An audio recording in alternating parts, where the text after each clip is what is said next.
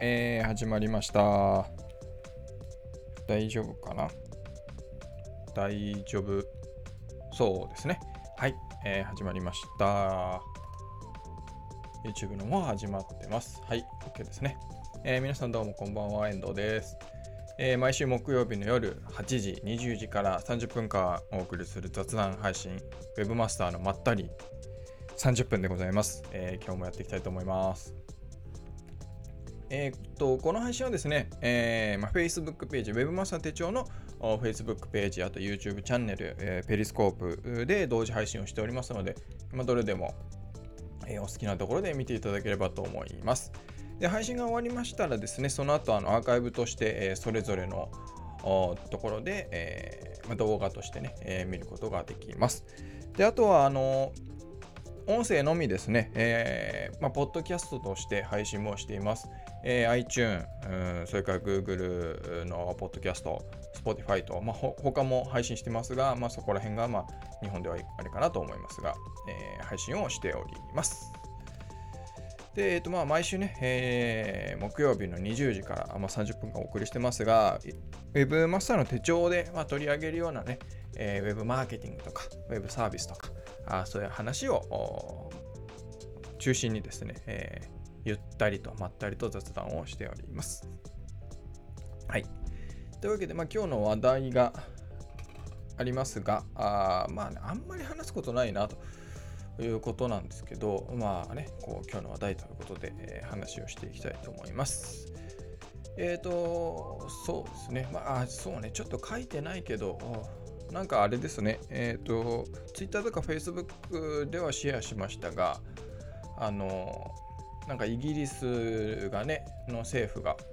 えーまあ、SNS というかソーシャルメディアで、え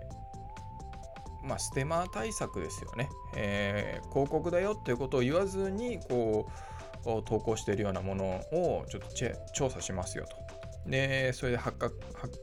覚というか発見した人はもうその人の実名を公表しますとまあ、あの一般庶民ではなくてそれなりに影響力がある、えー、セレブリティの人たちとかね著名人が、まあえー、対象っていうことのようですけどもあのねそうやって、まあ、要はだから PR 表記とかそういうところをちゃんとやりなさいよと、えー、広告だとかあね、え、お金をもらってとかあそういう依頼を受けて、え、頼まれて紹介をしている場合にはちゃんとそれ頼まれてますよってことを明記しましょうねと。それを隠すんじゃないよっていうことですよね、まあ、日本なんかはね前からあのだいぶやって言われてますけどもまあまあそうは言ってもね結局大してあの進歩はしてないなっていう感じはしますよねあのインスタを見ててもそうだし、えーまあ、Twitter とかもそうだし YouTube なんかもそうだしあのねえー、明らかにこれはあの PR でしょうと。あとはまネイティブ広告とかって言ったりしますけど、だなってもういうもの、怪しいものもありますけど、まあ、怪しいものはね、あの、わからないんで、外部から。ただ明らかにこれはそうだなっていうのも、まあ、そういう明示をしてないと。ね、例えば、えー、これはあのネイティブ広告ですよとか PR ですよとかっていうものは入ってなかったりとかあとは YouTube にしても、インスタにしても Facebook にしてもそれぞれですねちゃんとあのそういうタイアップとかネイティブ広告のような場合にはこうブランドを表記するとかってそそれ専用の機能があるんですよね。みんなそれ使ってないしあの YouTube なんかだったらタイアップとかプロモーションが含まれますとかっていうね、えー、表記が出せるで。で、それは設定項目の中にあるので、ね、それなりに YouTube、あの、始めたばっかりの人とか、全然知らない人がその機能知らないっっていうのは、まあまあまあ、あるかなとは思うんですけど、そうじゃなくて、それなりに YouTube、ね、チャンネルの規模も大きくて、それなりに動画本数も出してて、で、ねえー、なんならその事務所的なところに属している人たちがその機能を知らないってことは、まあ知らないのは罪だよねっていうこともあるし知らないってことはないでしょうってこともあるのでまあやっぱりそういうステマはやっぱなくならないなという感じはしてますねうんまあこれからも多分なくならないんでしょうね。うん。だからなんかこう、これもね、よく僕言いますけど、S、あの、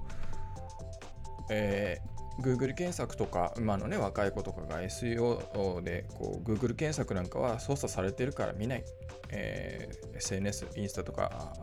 Twitter とかで検索してみるんだっていうのを聞くと、まあ純粋だなっていうふうには思いますよね。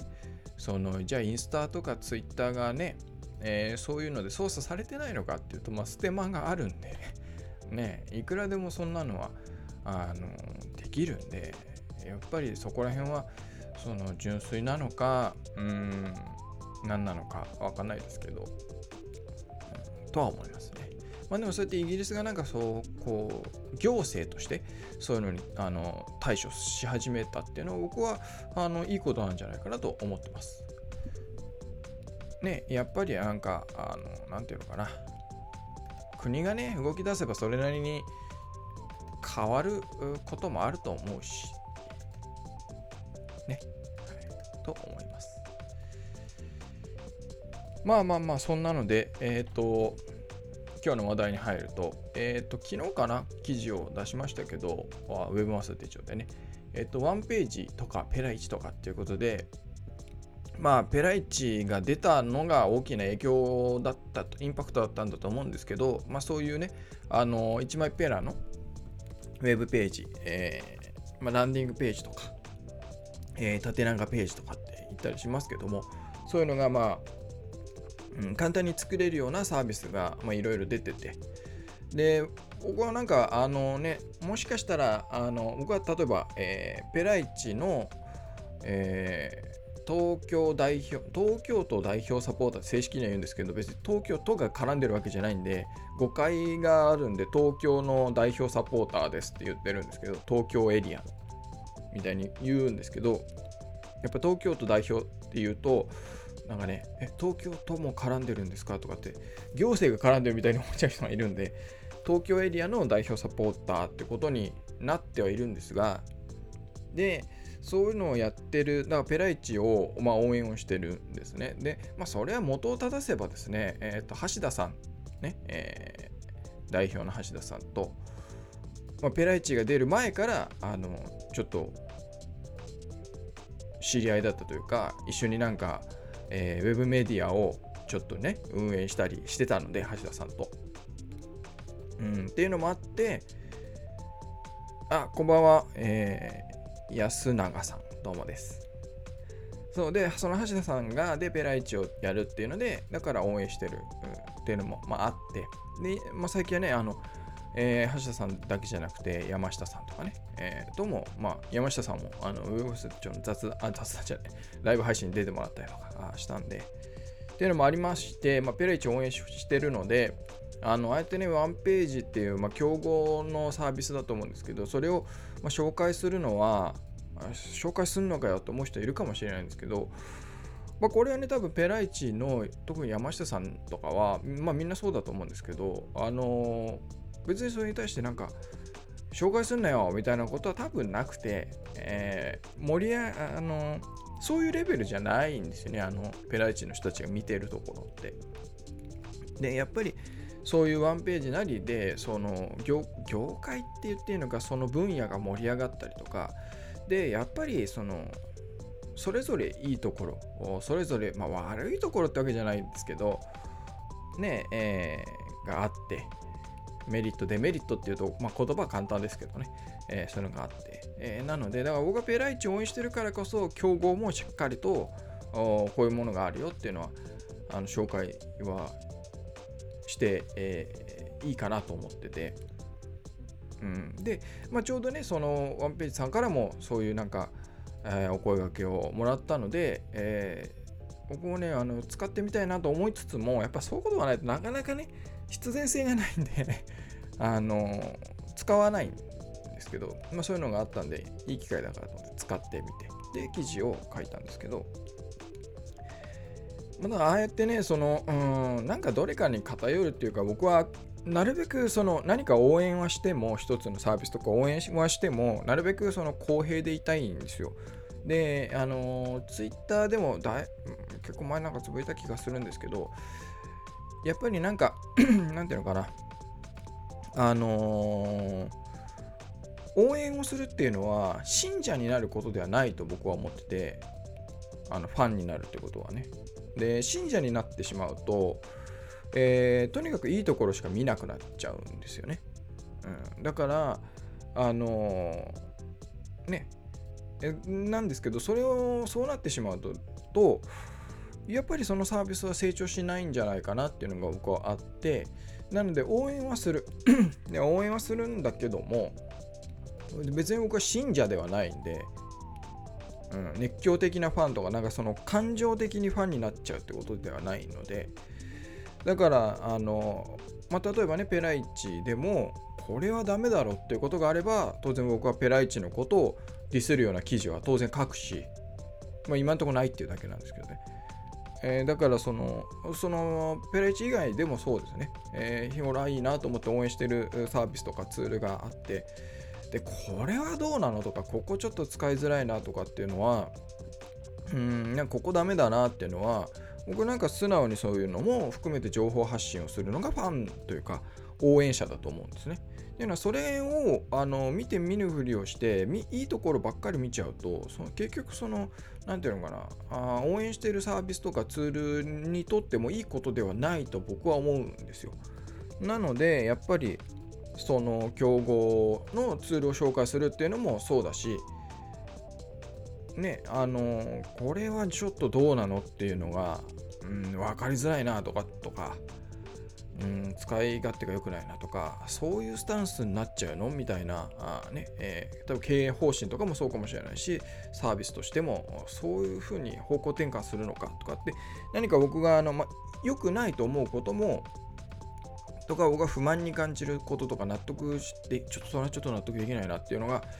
あのあればそれはちゃんとなんか何て言うのかなそれはそれでこう情報発信情報発信っていうかそのツールとかサービスを提供してる人たちに届く形で、えー、出したりとかあるいは何て言うのかな。うんまあ普通に例えば Web マスター手帳とかの記事にもすると思います。やっぱりそれがないとなんかどうなんかいいことばっかりってありえないと思うんですよ僕は。うん、だからね、なんかちょっとサービスとかツールを調べて、ね、どんなサービスなんだろうと思って、例えばググってみて、でググって検索その結果にいいことばっかり載ってるっていうのは、僕はなんか逆に怪しいというか、逆にうさんくさく感じちゃうんですよね。まあ歪んでるっていうのもあるんですけどね、僕がね。うん。で、やっぱりなんかいい、そんなね、完璧な100%えー、利用者全員が満足して納得して100点っていうものなんてまあないと思うんですよ僕は。ありえないと思うんで。そしたら絶対こうマイナスなね、えー、なんかちょっと満足できないとかできないって、まあ、それは少ない方がいいんですけどそういうのが出てくるのは当然だと思うのでどんな、まあ、サービスとかツールだけじゃなくて商品とかもそうなんですけどだからやっぱそういうのがある程度そういう意見が見えてる方が僕は信頼できるなというか、うん、感じがしてます。で、まあそのワンページとかペライチとかっていうのは、あ使ワンページでも使ってみてっていうのもあるんですけど、まあ本当いい世の中にな、いい世の中というか便利になったなって思うんですよね。だ例えばなんか僕もまデザインはねデザイナーさんほどこう見た目的なデザインって僕はまあ、得意じゃないのでできないですけどその例えば構成とかでねここにこれを置いてとかであとまコーディングはできるのであのね写真とか画像加工してパパパッと作って1枚ペラーのページをこう、ね、ゼロからコーディングしてその作るっていうのはできるんですよ。できるんで、だからペライチとか正直ワンページとかそういうサービスを使わなくても別にページは作れますと。作れるんですけど、あの、それは非効率なんですよね。やっぱり。で、だってペライチとかワンページとか使えば、なんならもうテンプレートも用意されてるし、デザインも用意されてるんで、あとね、文章とか、あ多少パーツの変更とか画像とかの変更すれば、それでページ作れちゃうわけじゃないですか。いちいちそのデザイン考えてコーディングだ。コーディングって手間が省けるのは、いや、一番何より便利ですよね。だからそれは、うん、なんていうかし、えー、そういうウェブに弱い人というか、コーディングできない人とかね、そういう人がしたら当然便利なツールだと思うし、コーディングできる人からしても、やっぱり便利だなっていうのは思いました。で、だからデザイナーさんなんかでも別に、ねえー、コーディングのそのコードにこだわりがよほどのことがない限り、えー、ね、写真とか画像とか加工したりとかして作れるわけなのでだからそうするとやっぱそのページの何ていうのかな文言とかねコピーライティングとかのコピーライトのところとかにより集中できるだろうしうんあのー、なんか便利ですよね。なんか便利ですよね。やっぱほんと手間が省けるのであの、ね例えば何かイベントやりますとかあでちょっと宣伝ページとか告知ページを作りたいなっていう時とかもそうだろうし何か特定の商品を宣伝したい、まあ、広告のランディングページもそうだろうし、えー、ピックアップしてね、えー、その専用のページを作りたいとかあっていうような場合にはちゃちゃっとそういうのでねペライチとかそういうのを使えばちゃちゃっと作れちゃうわけでやっぱりそこがやっぱ僕そのウェブマーケターとかウェブ担当者の人にとっては一番魅力じゃないかなと思うんですよね。いやもちろんそのランディングページを専門のねそういうのを作ってる会社なんかに10万20万払って作るっていうのも別に問題ないと思うんですよ。ただなんかその前段階というかねそれだけの費用とあとはもう当然その打ち合わせとかって時間もかかるわけじゃないですかそれを作るまでには。でそれだけの労力とそういうコストをかけて作るたものがだから全然成果が出なかったねと役に立たなかったねってことになっちゃうとやっぱりそうやって無駄だと思うんですねそういう投資じゃなくてただの消費になっちゃうのでであればその前段階としてえー、ペライチとかねそういうワンページとかを使って、えー、いろいろページを作ってみて、えー、いろいろテストをしてみてでいろいろこうあこの感じなら反応がいいねじゃあこれをもうちょっとそのデザイン的なところも含めてリッチなねこう高品質というか、えー、なもので、えー、ランディングページを1枚じゃあ10万20万かけて作りましょうっていう方が僕はなんか合理的なあように思ってるんですね。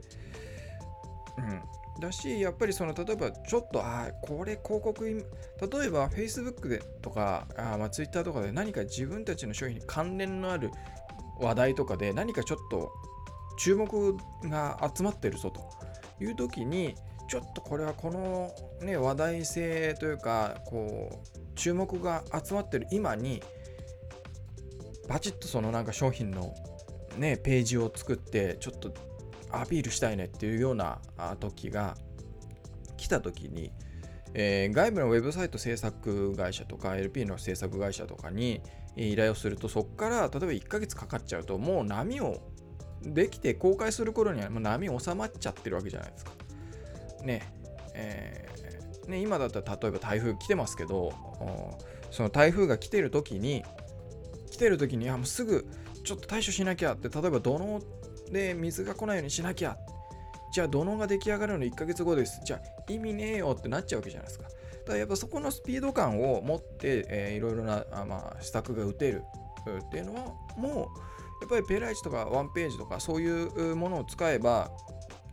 ちゃちゃっともうどんだけ時間かかっても半日ありゃページできると思うんですよね。で、もっと、いや、1、2時間あれば十分できると思うんですよ。だからそれを使っ、えー、その波に乗って、えー、商品出すとかが全然できるよねっていうふうに思います。で、そのワンページとかペーライジとかそういうサービスのやっぱりいいところは、公開した後のその手直しとか修正が簡単にできるっていうのもいいとこだと思うんですよね。例えばなんか文言がちょっとこれは直したいねとか、ね、あとは画像ちょっとこれ差し替えたいなとか、ちょっとここはいらなかったなとか、この情報をもうちょっと追加したいなとか、まあいろいろ出てくると思うんですよ。だからそれを、あの、もうすぐ反映させることができるっていうのは、うん、やっぱり便利だなと思うんですよね。でそこでやっぱなんかまたなんかコーディングをしてとかなんか外部にもう一回依頼して修正で修正のための見積もり出してもらってああそれでいいですよでじゃあやりますねみたいなのって、えー、もう本当時間の無駄でしかないと思ってるんですよそんなのはいや別にやる必要のないことだと思うんでだからどんどんねそういうツールをうまく使って、えー、やっていけばいいんじゃないかなっていうのは、うん、改めて思いました。でやっぱりなんかあのー、ね僕もそのクライアントのところで大きなイベントがあるからちょっと専用のサイトが欲しいねっていうので例えばねそういう時にじゃあワードプレスで作れるかっていうとそこまでのことじゃないんですねそこまでのウェブサイトは必要ないって場合も多々あると思うんですよ、うん、でそのそういうウェブサイトって往々にしてそんなにページ数もいらなかったら別に1ページで済んじゃうよねっていう。だってチラシだだと思うんですよね。ウェブ上にあるチラシだと思うんで。ねそのチラシで、えー、例えば A41 枚で済むのがチラシじゃないですか。それ3枚も4枚もあってもいやそんなにいるかっていうのとそんな、えー、チラシ作って誰が見んだっていうのもあると思ってでやっぱそのなんか即興性というかこうね例えばキャンペーンとかあそのイベントとかねっていう時なんかのセールとかでもそうだと思うんですけどそういう時にまあだから何ていうか期間が決まってるような場合ですよね。あの本当必要となる期間が決まっているような場合にそこまでこう例えばそのねウェブサイトこう10万かけるウェブサイト作るのかってまあそりゃなんかブランドイメージがあるからとかいろいろあるならまだしもなんですけどそんなこと言やってるよりもねまあ例えば人類とかそういうので作っちゃってもいいと思うし、まあ、そこまでページ数が必要ないであれば別にペーライチとかワンページとかで作ってもいいと思うんですよね。うん。だからまあそういうので別になんか本当にそこまでの時間とお金とその労力をかけなきゃいけないものなのかっていうのはやっぱり常日頃意識をして気にしながら、まあ、そこまでじゃないよねっていうような場合であればそういうツールをうまく使って、えー、対応するっていうので全然いいんじゃないかなと思うんですよね。でね、もっと必要だってことになればちゃんとやればいいし、やっぱテストできないとかね、うん、試せないっていうのはやっぱりきついことだと思うんで、まあそんな風に思いましたとで。次、ま、共通認識と既成事実と事前同意っていうのは、うんと、まあ、なんていうかな、これは、まあ、前々から僕はあの思ってることなんですけど、えー、例えば、まあ、自分以外の人と仕事をするときにこの3つが大事だなって僕は思ってるんですね。で、まあ、なんかのプロジェクトでもそうだし、えー、何かね、えー、まあ、何してもそうだと、まあ、まあ、自分以外の誰かと仕事をするときはこの3つが大事だということです。で、何かっていうと、まあ、ままあ、共通認識を取りましょうっていうのもすごく当たり前だとは思うんですけど、まあ、ウェブサイトのね、制作で仕事を受けているような人であれば、あの絶対これはあのやってるとこだと思うんですね。例えば、その、ね、青い、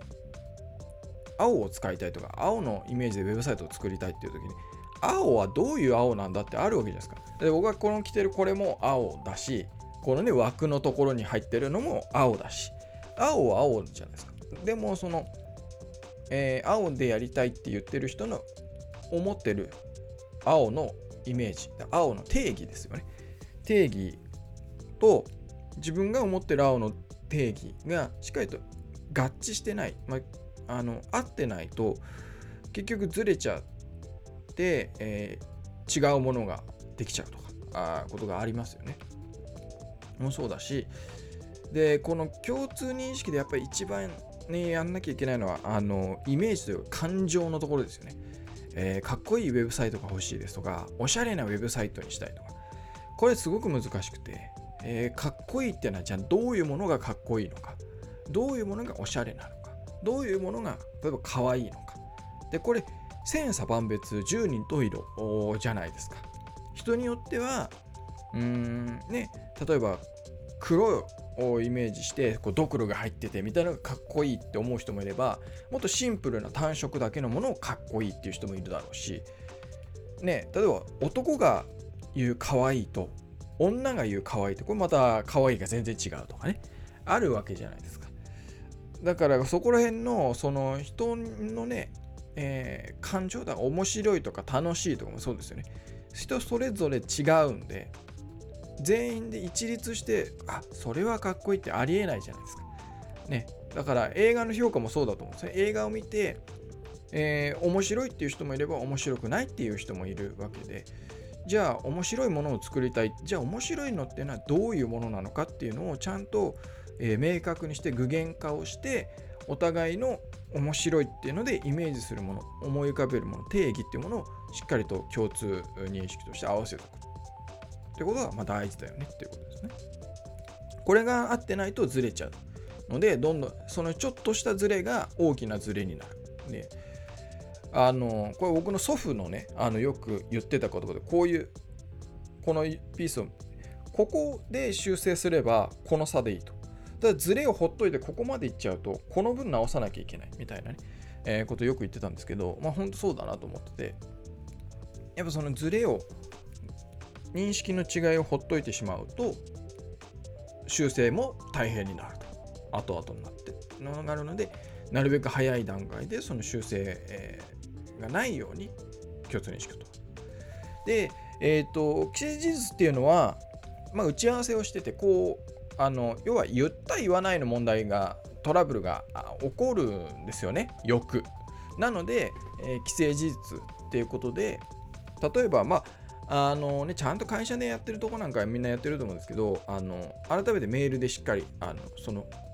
話を送るとかあ、まあ、テキストにするとかってことですよね。だミーティングだったら議事録とかもそうかもしれないし。だ既成事実としてちゃんと残しておくってことですね。みんなの見えるような形でテキストにするとか、あ何かしらにして、えー、残しておく、記録をして、え、後からあれこういうその話はこうだったとですよねって話いやそのことはないこうだったとかっていう時にいやでも何月何日のここで、えこういうふうにやり取りをしてますと。っていうふうになればそれはもう既成事実があるのであの余計なトラブルを生まないと。でそれをやってないとあの結局人の記憶に頼っちゃうので記憶って曖昧じゃないですか。あ簡単に書き換えられちゃうのでえー、そういうトラブルが生まれると言った言わないのトラブルが生まれると。だからもしあの、ミーティングとかでも僕なんかあのよく、まあ、最初のねなんかねあの関係性が出来上がってないような場合には僕結構このやるんですよ。だから、えー、例えばチャットワークでなんか、えー、打ち合わせえの後に、ああ、言い方がよく、えー、何か打ち合わせをしました。で、もちろん議事録を取ってもいいんですけど、えー、まあ、議事録を取りつつも、あのー、ていうのかな、えー、その後改めてその時の話で大事だったポイントを改めてもう一回話題としてこれはどうするんでしたっけ？とかって言ったりするんですよ。とかあとはですね、まあ、そうすると共通認識にもなるっていうのもそうなんですけどね、そういう風にすると。で、そのはんそのその僕がどうするんでしたっけ？とか、これはこういう風にした方がいいと思うんですけどって、もう一回言ったりするんですよ。ミーティングで話した内容。と、相手がそのそれに対しての、その話題に対しての認識をテキストベースで返信してくれるじゃないですか。そうするとこれでもう一個既成事実ができるんですよね。テキストに載ってしかも相手がそれに対して書いてくれてるんで。で、えー、共通認識を取りつつ、既成事実も出来上がるということで、あとはですね、あの、まるまる、あの、この間のミーティングでこうこうこうでしたけど、こうこうこういうんで合ってますかとか、具体的にするってことも大事ですよね。それはこうこうこういうので合ってますかとか。うん、っていうふうにあのテキストでもやる。だからそれは共通認識をあの合わせるってことでもあるし、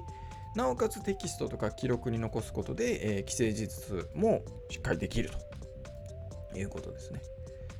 で、あの、まあ、ちょっと話がもう30分になっちゃいましたけど、あの、スカイプなんかやってる人は、スカイプも録音しとくといいと思います。僕はや録音してるんですけど、録音、まあ、Windows でどあるのかなわかんないですけど、Mac だとですね、あの、あるんですよ。そういう録音アプリが、録音ソフトっていうのかな。なので、まあ、え、ー、と、Google Hangout も確か対応して、他も何個か対応してたと思うんですけど、えー、音声ベースでその話を全部記録し、あの録音しといてくれるっていう、保存してくれるっていうのがあるので、まあ、そういうのやっとくと、何月何日のミーティングって言って、その音声データをシェアしとけば、あの、それも既成事実の一つだと思います。で、あと、まあ最後に事前同意っていうのは、まあ、まあ当たり前っちゃ当たり前で、えー、何かやるときには事後報告よりもこれこれこうで、えー、こういうこうこういうのやっていいですか？あっていう事前の同意を得ていいですよ。